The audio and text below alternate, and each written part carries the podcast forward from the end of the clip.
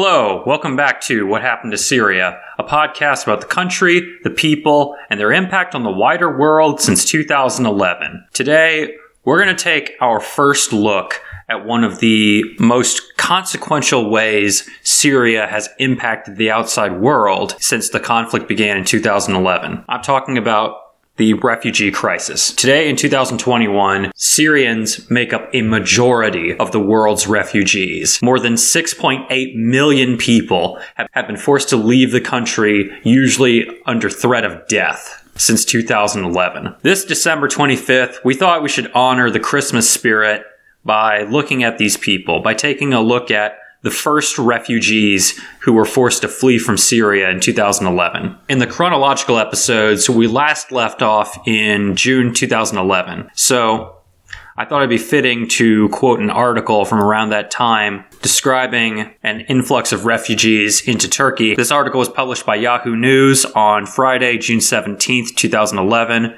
It's titled Nearly 10,000 Syrian Refugees in Turkey. Quote, Nearly 10,000 Syrians have crossed the border into Turkey fleeing a crackdown by the Damascus regime. About 1,200 arrived overnight Thursday to Friday, bringing the total of refugees under Turkish protection to 9,700. The refugees are being settled in camps set up by the Red Crescent in Turkey's southern province of Hatay. Turkish authorities have barred all outside access to the refugees staying in the tent city. But screen idol Angelina Jolie is expected to visit the camp Friday in her capacity as Goodwill Ambassador for the United Nations High Commissioner for Refugees. Many of the refugees come from Jisr al Shugur, a flashpoint of the anti government uprising 40 kilometers away from the Turkish border unquote. That was a quote from the Yahoo News article, nearly 10,000 Syrian refugees in Turkey. So all the way at the very beginning, in, in early to mid 2011, we already see an influx of refugees into countries like Turkey or Jordan or Lebanon. And already they are facing a lot of the difficulties that millions of other Syrians will soon face when they are displaced and forced to leave the country. These difficulties include squalid living conditions, unreliable access to food or water, a lack of sanitation, risk of disease spreading. And also in 2011, there were even times where, even as early as June, where the Assad regime would actually shell refugee camps. They would fire artillery shells over the border to hit these camps located in Turkey. So, like, even when you fled the country, the Assad regime would still do everything they could to get you. If you were w- within range of their artillery, they didn't care if you were on the opposite side of a different border. They would still try to shell you. In order to shed more light on the early waves of the Syrian refugee crisis, we sat down once again with Masoud, a young man from Aleppo who left Syria not just once, but twice. He witnessed and was sometimes even part of these early waves of displaced people. You're listening to What Happened to Syria, the First Refugees.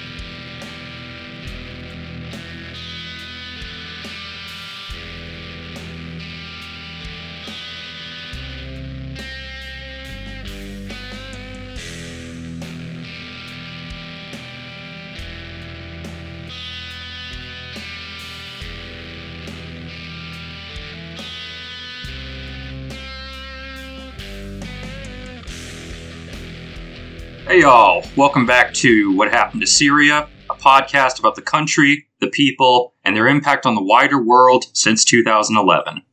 When people talk about the Syrian refugee crisis, they're almost always referring to something they saw in the news probably around 2014 or 15. The, but the Syrian refugee crisis started a lot earlier. It actually started right at the beginning.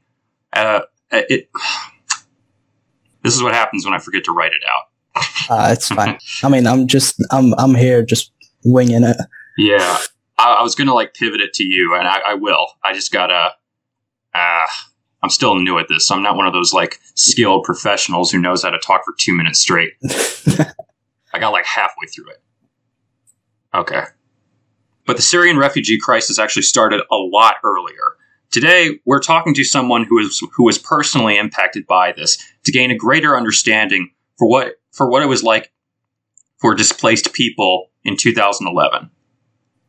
We're joined today by a gentleman named Masood. How you doing, dude? Hey, uh, how's it going, everyone? My name is Masood. I am a Syrian refugee. I'm living in Turkey. I've very much seen the the earlier stages of the, the Syrian refugee crisis. I was there. I lived in Aleppo up until late 2015. So I pretty much witnessed it all. And if uh, if I'm re- if I'm remembering correctly, I think you also said that there were there were a couple times prior to 2015 you were displaced. Was it 2011 and 2013? Yeah. So first, I we left our house in 2011. We moved to another neighborhood in Aleppo, and then in 2013 we went to Turkey, but we couldn't stay there because there's there wasn't much. There weren't many schools, uh, no Turkish schools accepted Syrian refugee kids at that time, and uh, Syrian schools were pretty much non-existent. non-existent. So we ended up going back to Aleppo for education, basically. Stayed there up until late 2015, and then went back to Turkey. So in these early years of the of the refugee crisis, there was not this, the kind of um, infrastructure, if you will, that's sort of been built up to support the refugees, like we see in Turkey oh. and Lebanon and Jordan today. Oh no, obviously not. I mean, first people move to their relatives' houses if they have relatives in like safer neighborhoods. People who can afford rent rented houses, uh, but most people ended up in in schools and public uh, public parks because that's pretty much where they can go to at that point. So there's like a, would you say there's like a disparity between displaced people who came from, say, upper middle class backgrounds versus those who came from the working class?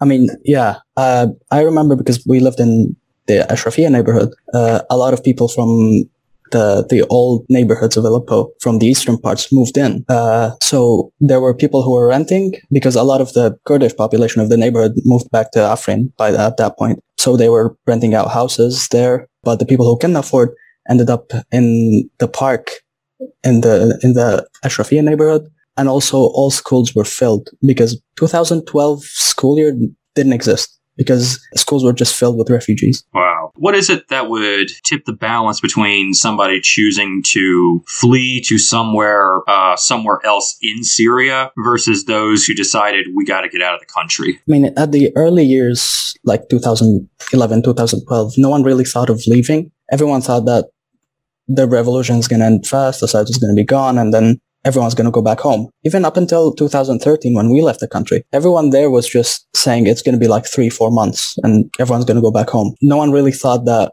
this is going to just keep on going for years. But also as the war progressed, some, in some parts of the country, living was sort of unsustainable. That's why people decided to, to flee. I mean, we had no electricity, no water for weeks the the fighting was happening beneath our, uh, our our balcony. We can hear them all night. So it really wasn't something that it, it wasn't a situation where civilians can live. That's a really important point because when people when when people outside of Syria talk about the refugee crisis and you see these two camps kind of develop where one side saying we got to do more, we got to take in more of these people, we got to provide more of them with asylum, and then you got you got this other camp of people who say no, they should stay over there well, what if you can't live? I mean, we, me and my siblings, we, we risked our life. We were 12 year old kids, but we risked our lives every day just to get bread and candles because that's, that was what's there. We needed light and we needed something to eat. Wow.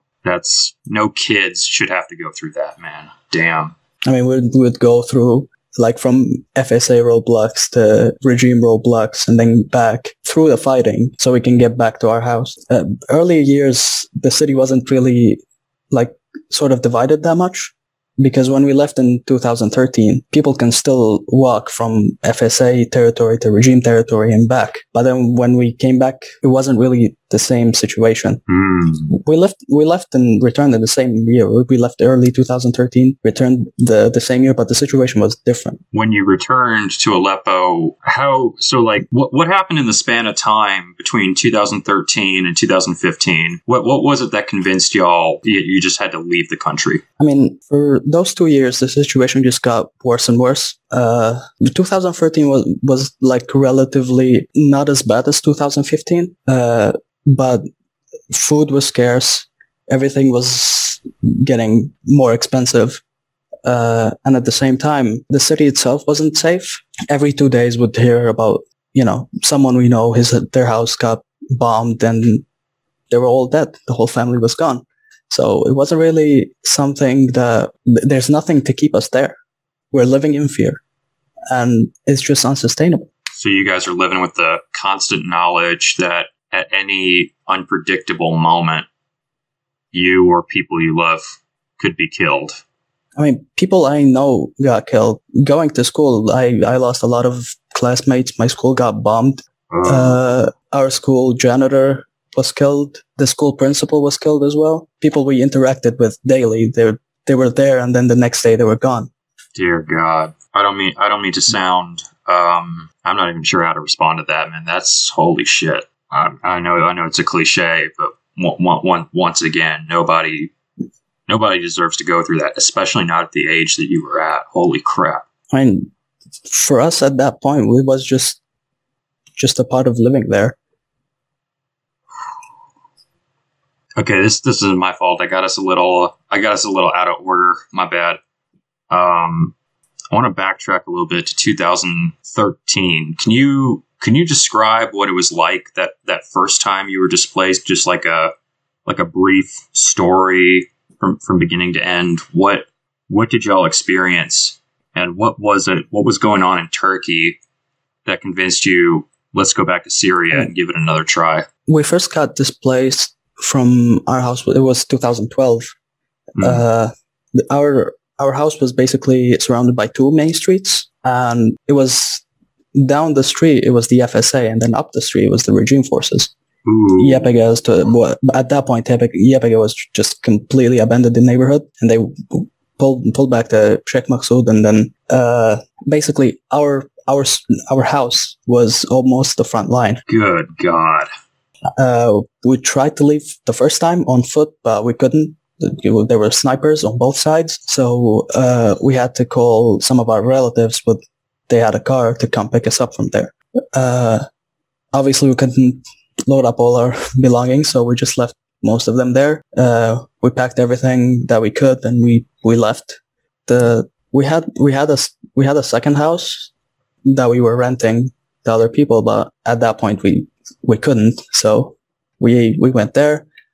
We stayed there for a bit, but situation just got worse and worse. And we just ended up deciding to leave. Uh, we we just got our passports at that point because uh, still regime hold, uh, held all the passports and they made us wait for almost a year to get our passports. Wow! And then as soon as we got them, one week later, we were we were gone. What was it like? Um, what, what was it like going up north to Turkey? I mean, it was it's kind of weird and, and, sad at the same time because the, the city was almost still the same in 2012. Yeah. We, we just took the, the usual route that someone would go going up because, I mean, before we, we would go to Afrin all the time, but it was almost the same road. It's just more roadblocks. We, we saw tanks, uh, but the more north we go, the more, the less regime presence, presence we saw. Hmm. The, at that point, uh, the FSA their treatment was much better towards people leaving than regime forces. I mean, obviously, the regime would they would they would check our passports and ask us where we're going and stuff like that. The FSA roadblocks they would usually just joke with us. Mm. It, it wasn't like what they ended up what they ended up becoming years later. Yeah, definitely. Yeah, uh, I think a lot of people listening to this probably heard the story of Hevrin Khalaf. Yeah, yeah, I mean, going back to 2000, uh, going back in 2013, like later in the year, through that uh, sort of border check, I don't know what to call it, between uh, like rebel held FSA territory and Checkpoint. regime territory. It, it, wasn't a checkpoint; it was more of a, a roadblock Hmm. was something. It, it was something more like Checkpoint Charlie from like east to west Berlin, Oh, okay. Like an informal border. sort of. Yeah, there it was. It was much much more. It, it, I mean, I don't know what to describe it as other than traumatizing. What what happened? What did you see? Uh, the the checkpoint. It was. Uh, it was like under the side of the Aleppo Citadel, where regime snipers were held up. Hmm. So anyone that's trying to cross, they're gonna get shot by the, the regime snipers, basically. Ooh. Uh, and after you cross that, there's the sort of, I'd say, I- I'm not sure if they were FSA or not. I mean, the, obviously, probably not. uh, a lot of men with beards, they, they looked like, you know, Jabhat al-Nusra, ISIS. yeah. I'm not, I'm not really sure. There's there's, uh, a, there's a bunch of them. I mean, there's Ahrar al Sham, Liwa al Tawhid, Yeah. a whole bunch of them. Yeah. And uh, there they would check every single bag we had. Uh, no food into regime territory was allowed. Anything that can be counted as supplies uh, is not allowed. They would either throw it away or just plain out arrest the person that was trying to get it through. At some point, we were we were after we passed. At some point, that checkpoint fell into ISIS hands, and everyone got trying to bring in sort of any sort of food into regime territory. They were they would get executed on the spot. I I think after 2013, neighborhoods sort of got stale. Everyone knew where the FSA and the regime areas were, but they were trying to like cut off the city from the the countryside. Yeah, I know. Like there was a lot of fighting over uh, roads, right? Yeah, Yeah. And uh, I think one time that the rebels tried to overcome regi- the regime in Aleppo, it was it was either 2014 or 2015. But uh, the fighting was so intense, we we smelled the gu- the gum uh, the gunpowder. I can't even. Wow. Speak. I can't- I can't even speak anymore. yeah, we smelled the gunpowder all the way to our house. Jeez. Like the smell of gunpowder just filled the city. Wow. This is a little off topic, but I'm just asking out of personal curiosity. Mhm. How long was ISIS present in Aleppo? Uh, I'd say up until was it up until 2014, I think. Hmm. But they were they had like small pockets within the city, but then the the rebels kicked them out. Yeah. Yeah, there's definitely a lot of fighting in, between them in like early, very early 2014. Yeah, I think that's frankly un- that's an unimaginable situation for most people who've never lived through that. Like that's so intense, terrifying, and complicated as hell. To be frank. I mean, I was there and I can't even understand it. Like I can't even comprehend it. Damn. That first time was that when you went to Damascus and then up to Turkey, or is that the second time? No, it was the second time. The first time we just uh we just went up to Idlib and then to the border. Okay. So you get so in 2013 you get to the border for the first time, Mhm. and um, what, what's it like getting into Turkey? Is it is it I like mean- an easy to cross or not? I mean, there were there were a lot of people at the border, a lot. Hmm. we stayed at the border for almost two, three hours waiting in line. But it was just waiting for the Turkish border guards to stamp our passports and then just let us, let us in. Wow. I mean, we, we entered with passports. I imagine people that got there illegally had it much, much worse. Yeah, definitely. So, so you show them your passport, and what um, what what was the process by which they let you into the country? Were you sudden? Were they?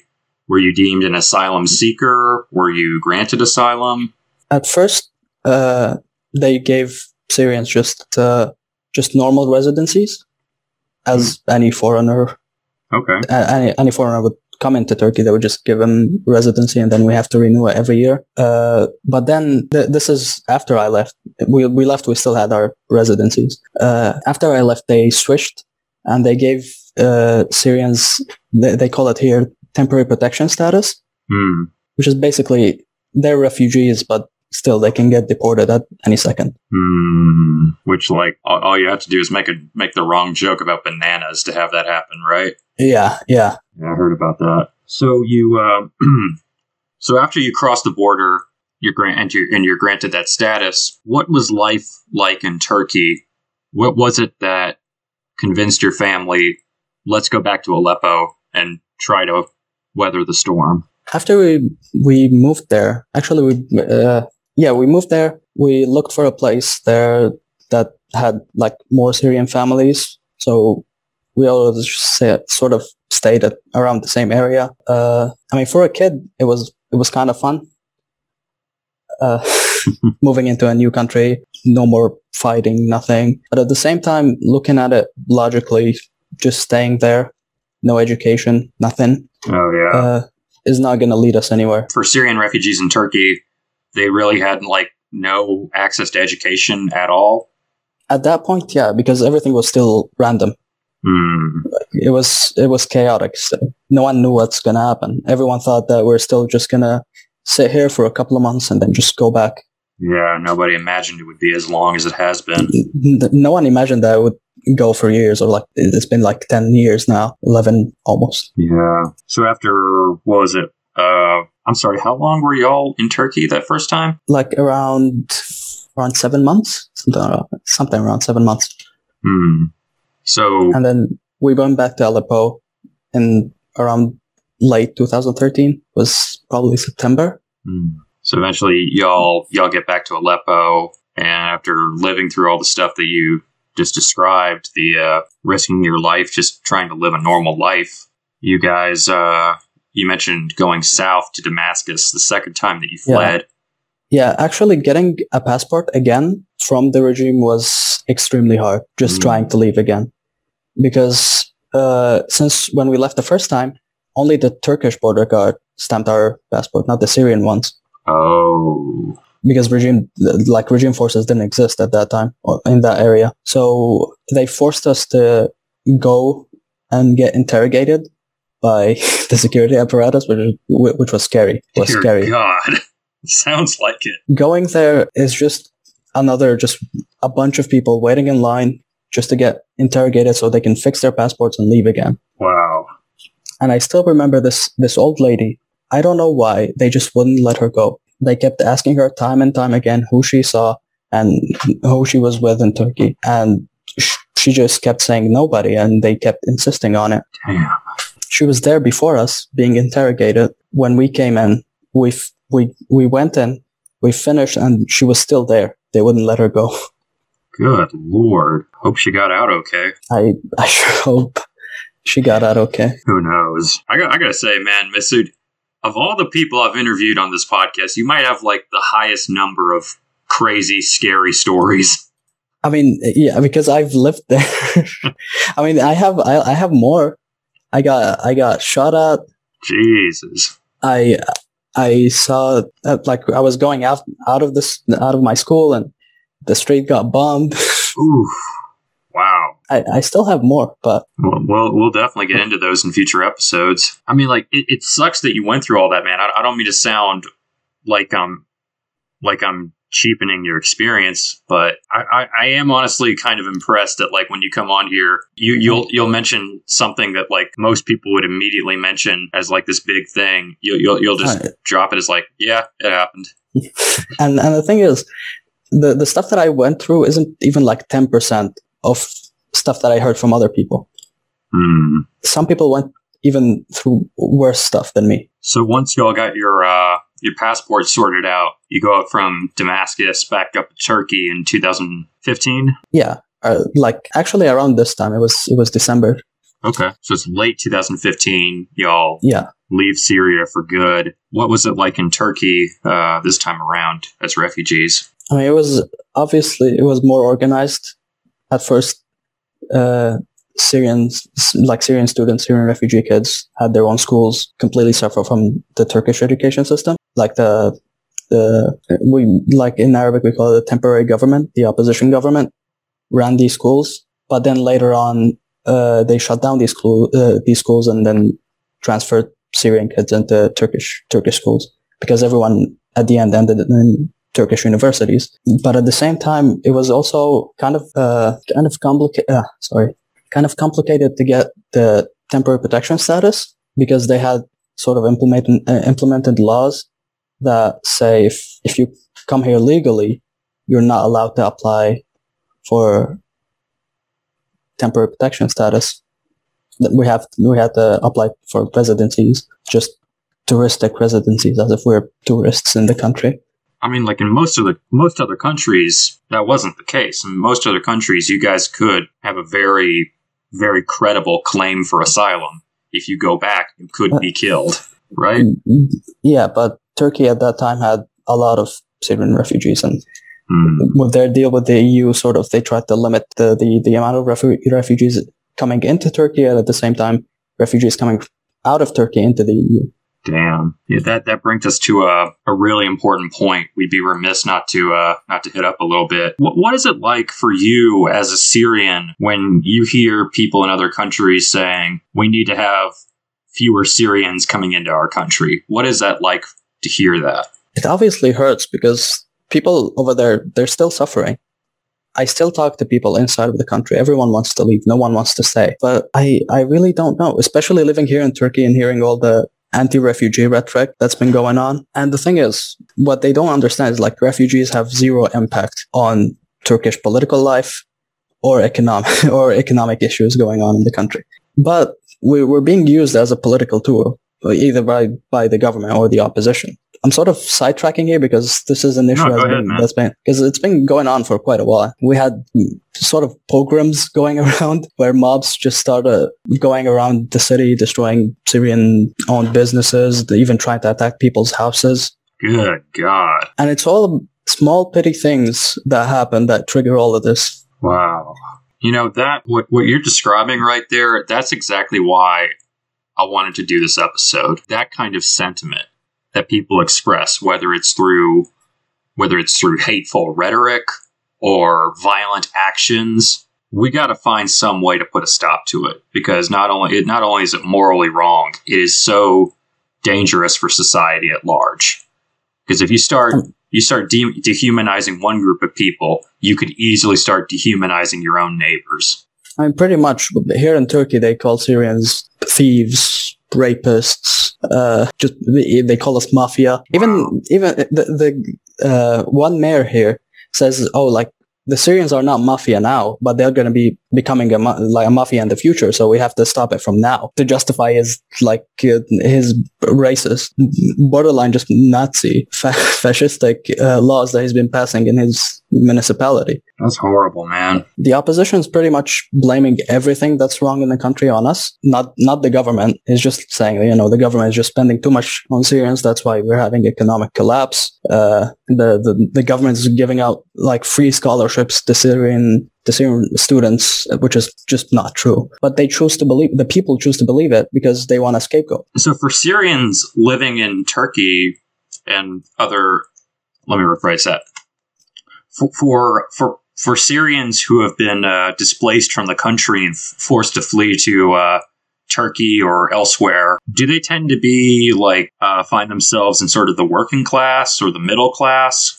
What- What does their economic situation typically look like?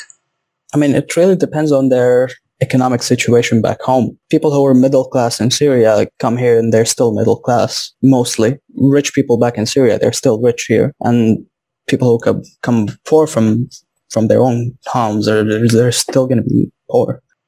And now some, some sort of law is being implemented, which is pushing Syrians to be more working class here, which is, uh, forcing Syrian students, Syrian refugee students to pay uh, uni to, like university tuition.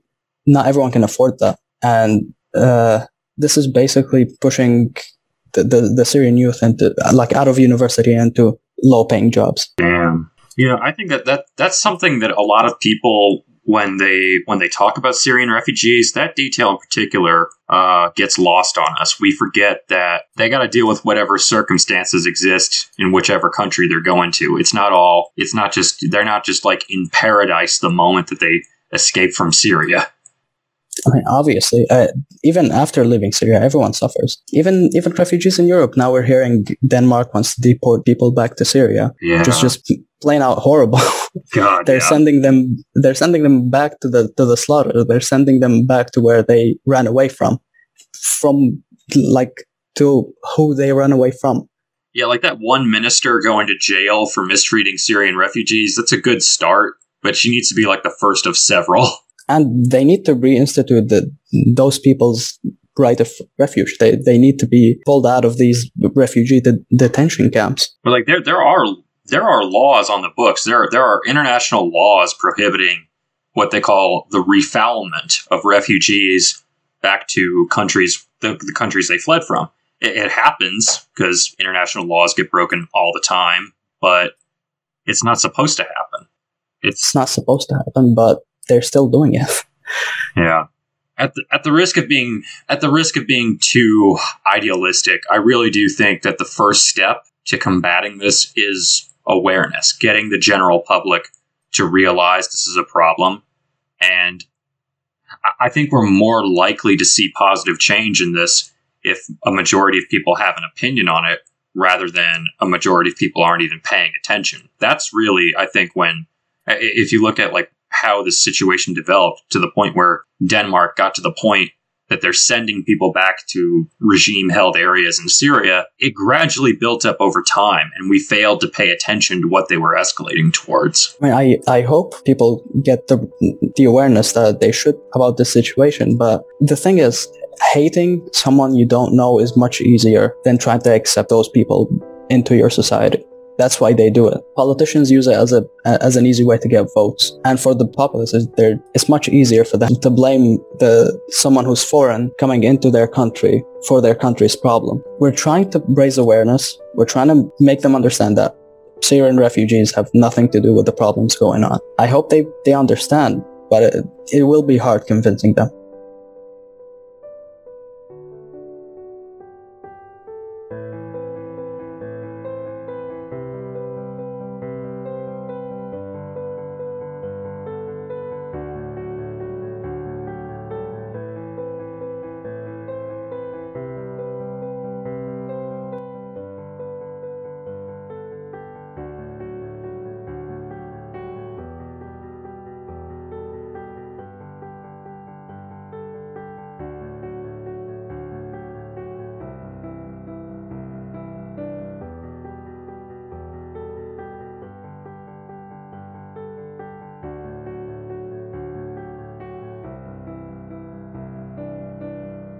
We're encouraging listeners of this show to not only keep Syrians and refugees from all countries in your thoughts and prayers this Christmas, don't get me wrong, that is part of this, but not the full scope.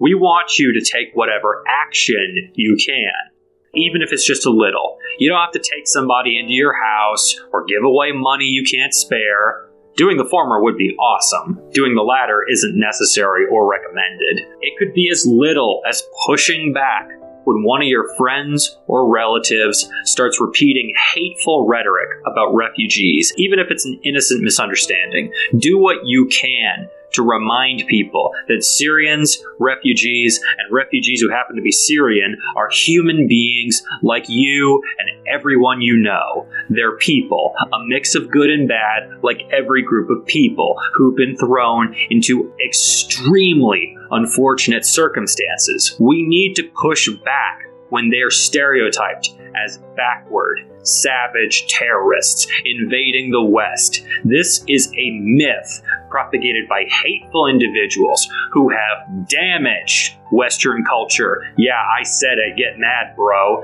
They've damaged Western culture by resurrecting myths and tropes that originated in Nazi propaganda during the 1930s or even earlier forms of bigotry. The mood is heated up in Istanbul as Çok rahatsızız. Bir They bother şeyin us. daha gelmesi hani semtten more of them come, diyeceğim. I don't want to live in this neighborhood verirse, and in this country e, anymore. Bile çok. Bir an evvel We want them to leave as soon as possible. We don't want them here anymore. Görmek dahi istemiyoruz. Onu komşulardan hep çok arkadaşlardan duyuyorum evet doğruymuş. There's an apartment across the street for 800 liras. There's a basement right here they are renting for 600 liras. They've driven the rent up so we can no longer afford it. Her landlady, who has stopped by, is eager to chime in. She has her own grief with Syrians. Yani ışıklarda dile, yani yaptıklarından dolayı memnun değiliz çünkü onlar Syrians are getting good money from our government, but not locals. My mother is very poor. She's old. She gets very little money from the government. She says she will never rent her apartment to a Syrian because many families move in together and she says would destroy it. The landlady's daughter describes how it bothers her that Syrian beggars touch her when they ask for money. Such feelings of resentment against Syrians are rising among low-income Turks, particularly in Istanbul. Ahmed has been living here for six years, having fled his home in Aleppo. His barbershop was targeted. I was working in my salon and all of a sudden people started to gather outside. And then about half an hour later they started to attack Syrians. They attacked and ransacked shops. I was working inside and I pulled down the metal shutters, but they smashed a window outside and a mirror inside. They were beating people up in the street and attacked the neighbours. Mohammed arrived here seven months ago from Damascus. His bakery was also attacked. They smashed the window and there were glass shelves that they broke as well. And the CCTV screen.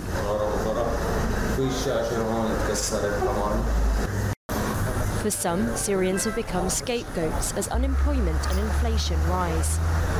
Politicians have been accused of stoking tensions with xenophobic language in recent local election campaigns. A camera woman in Hungary has been caught on video tripping and kicking migrants at a reception centre for refugees in Röszke. Petra Laszlo, who was filming for the YouTube-based channel N1 TV, which is close to the far-right Jobbik party, can be seen here on the left. As a man carrying a toddler runs by, she clearly puts out her leg, causing him to trip and fall to the ground. In another incident, Laszlo is seen kicking a girl as she runs past her. A German journalist posted a video of her actions on his Twitter account. In Germany, right-wing opposition party leader Frauke Petry has stoked a social media storm with provocative comments about refugees. In an interview published in a German newspaper on Saturday, Petry, who's one of the party leaders of Alternative for Germany, or AFD, says police should have the right to shoot at illegal migrants. She told the paper, quote, border guards must prevent illegal border crossings and even use firearms if necessary. In a supposedly confidential conversation, former press spokesman for the Alternative for Germany, Christian Lüth, is heard saying a worsening situation in Germany would benefit the party and it would therefore be in the AFD's interest if more migrants come to Germany. He allegedly said then they could be shot or gassed later. The America that we know and love doesn't exist anymore. Massive demographic changes have been foisted upon the American people. And they're changes that none of us ever voted for and most of us don't like. If history is any guide, and it's always a guide, we will see many refugees settle in our country in coming months, probably in your neighborhood. And over the next decade, that number may swell to the millions. So first we invade, and then we're invaded. Donald J. Trump is calling for a total and complete shutdown of Muslims entering the United States until our country's representatives can figure out what the hell is going on. So do you believe that uh, Islam is consistent with the Constitution? Uh, no, I don't. I do not. And we need to immediately halt the president's ill-advised plan to bring in tens of thousands of Syrian Muslim refugees. Our vetting programs are woefully insufficient. This administration has no means of preventing those refugees from being ISIS terrorists. ISIS has stated its intention to infiltrate those terrorists, th- those refugees, with terrorists coming to America to commit acts of jihad. They will never have refugees or refugees in their backyards. They just will not. Because I Mhm. don't think that they're going to pump refugees into Beverly Hills. But database is okay, and watch list is okay, and surveillance is okay. If you don't mind, I want to be, I want to surveil, I want surveillance of these people that are coming in, the Trojan horse. I want to know who the hell they are. And the biggest story yesterday, the biggest, was Trump wants database on Muslims. Doesn't matter. I want surveillance of these people. They're bringing drugs. They're bringing crime. they're rapists, and some I assume are good people. They beat us at the border. People are flowing through. Drugs are coming across, pouring across. We're going to have our borders nice and strong. We're going to build the wall. Build a wall. Going to build a wall. I'm going to build a wall.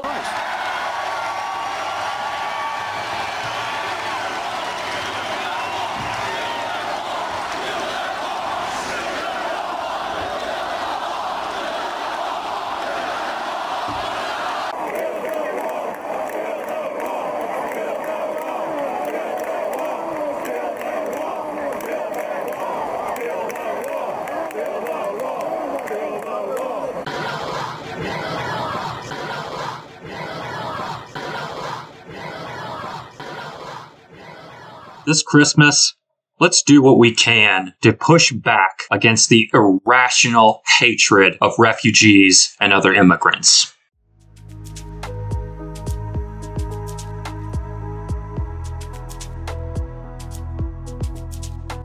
Thank you for listening to What Happened to Syria, a podcast about the country, the people, and their impact on the wider world since 2011. Follow us on Twitter at SyriaPod so you can stay up to date with future episodes. You can email us at What Happened to Syria Podcast at gmail.com. We encourage anyone to reach out to us if you think we got a detail wrong or if you have information relevant to the topics we discuss. If you are Syrian, part of the Syrian diaspora, or have otherwise been personally affected by events in Syria since 2011, please reach out to us. We'd love to have you on the show. I should also say that Masood has previously been on this show, and you can find his interview by going onto our Patreon page. Like shelling, sniper fire, that was just a normal part of our daily lives. If you like what you heard and want to support future episodes, please consider supporting us for on Patreon. Go to patreon.com slash what happened to Syria to support us for as little as $1 a month. You can get bonus episodes, like our interview with Masood, for just $3 a month, and join our Discord server for $5. You can also get fan requested content and a shout out in each episode when you join as a VIP patron for $20. Shout out to our patrons on Patreon, Jaeger DePato and Evan Kennedy. Thank you all so much. Thank you to all of our listeners. I'm Sean Hastings, the creator and host of What Happened to Syria. We'll see you next week.